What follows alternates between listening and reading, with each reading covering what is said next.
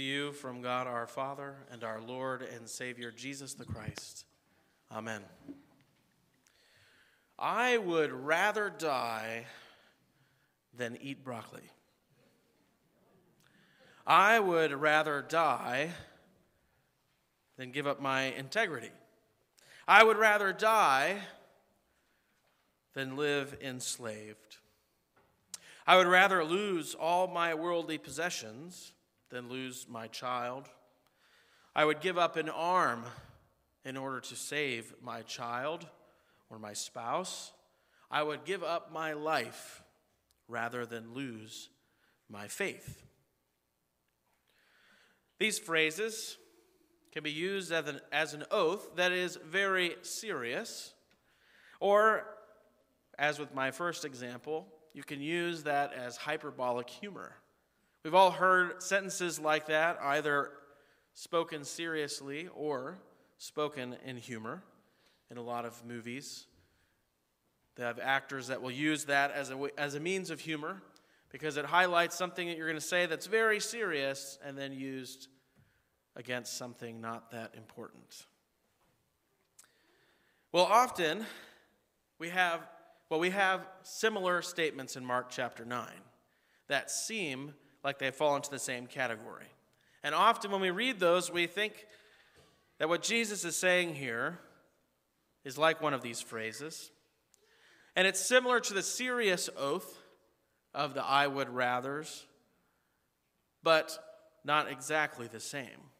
You see, in our reading, this statement from Jesus carries with it a unique layer of challenge that those statements don't contain, and a unique layer of Christian joy that comes with this serious message from Jesus that our normal human expressions lack. So let's dig into the text. So, the setting for this text is the same setting we had last week, where Jesus is talking to his disciples essentially about what it means to be his disciples. Last week, they were arguing about greatness, and Jesus set the record straight on how he views that. And right now, at the beginning of our setting for the gospel reading, he's still sitting there with this child that he's grabbed and put in the midst of his disciples because he was teaching them about status.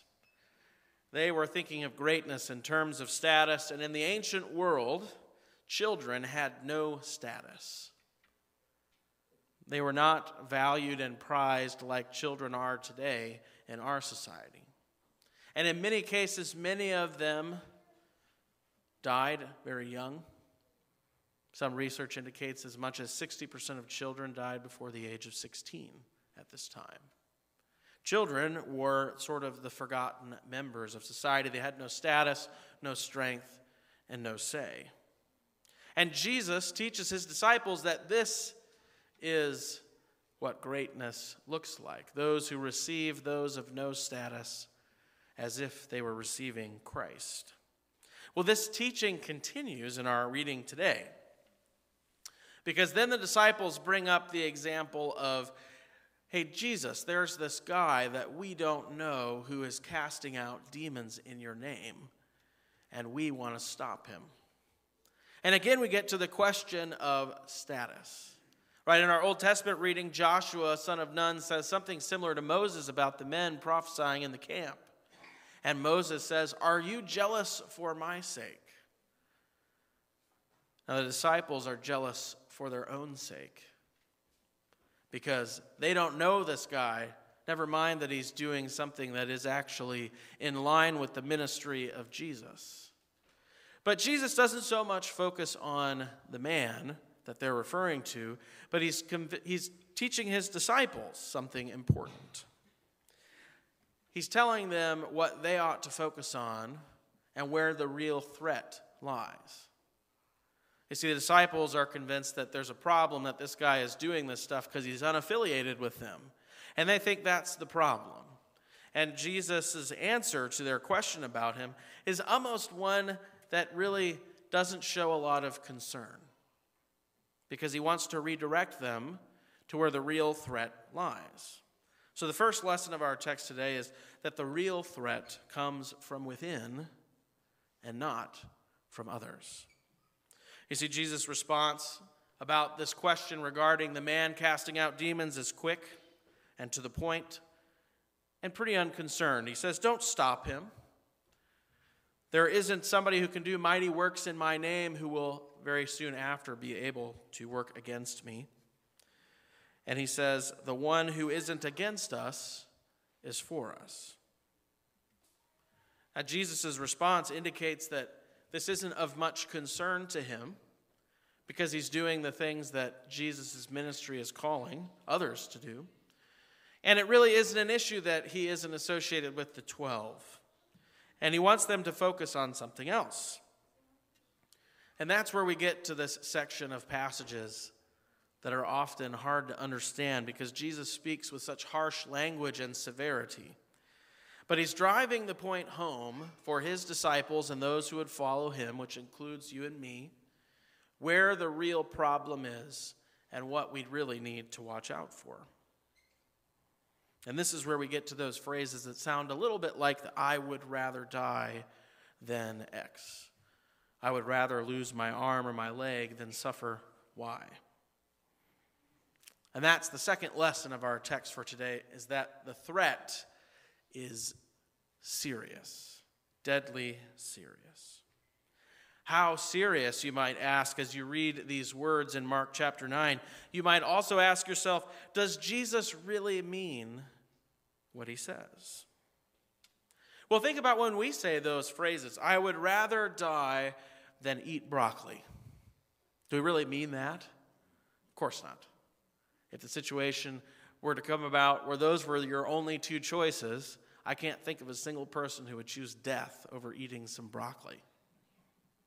But when you say that, that I would rather die than lose my faith, or that I would rather lose my arm than my child, do you mean that? I think the answer is yes. Of course, we hope that that situation never occurs, but in our hierarchy of value, an arm is far less than a child and our earthly life is far less than our faith. So I think the answer here to the question, does Jesus really mean what he says, is yes, he does. He really does mean that if the choice is going to hell or losing a hand, you lose the hand. Because what we're talking about here isn't some slap on the wrist. We're talking about the end of days, the final judgment of God. And he says in a couple of places in this reading, the nature of that judgment is eternal.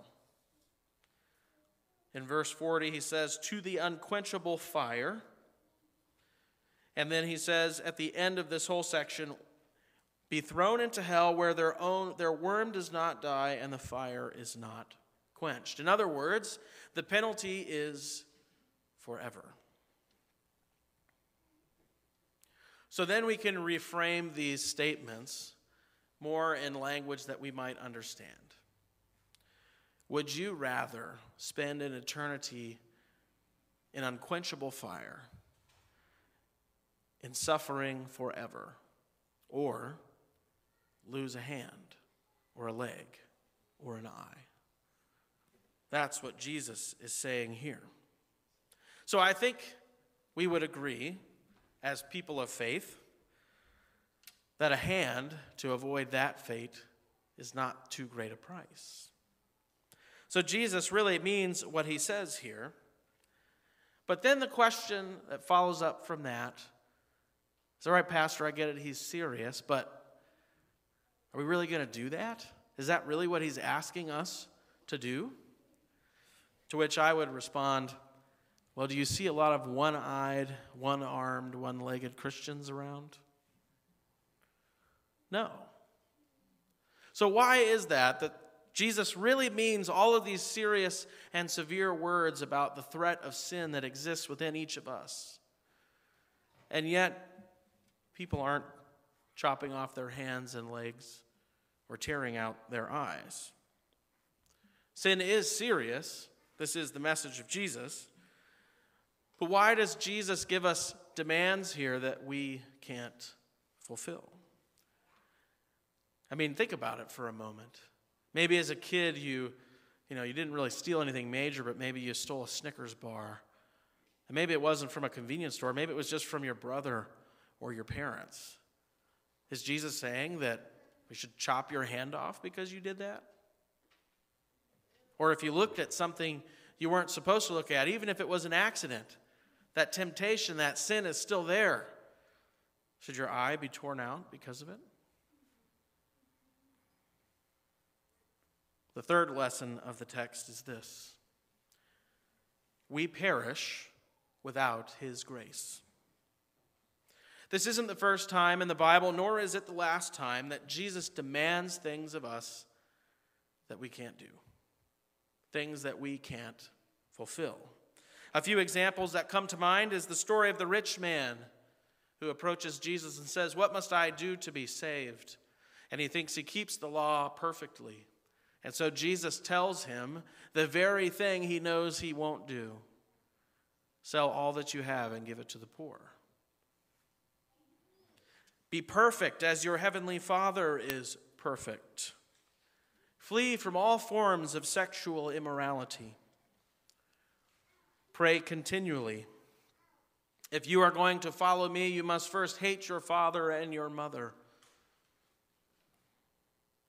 Give up your life, take up your cross, and follow me. And the list goes on and on. Why does Jesus do this? Why does he make demands of us that we can't fulfill? Why is Jesus saying this here when he knows that we're not going to do it?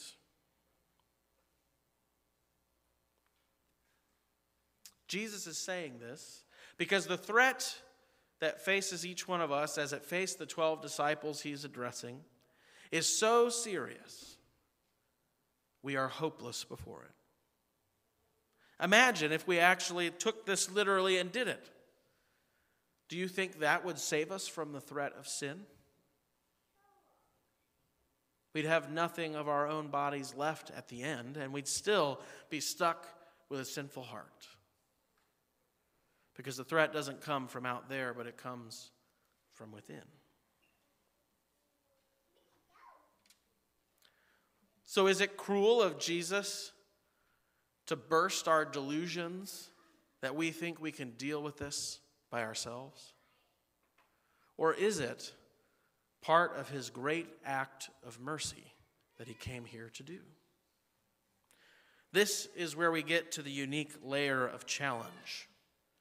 The unique layer of challenge in these that isn't present in our normal earthly expressions is that it is an impossible thing to do.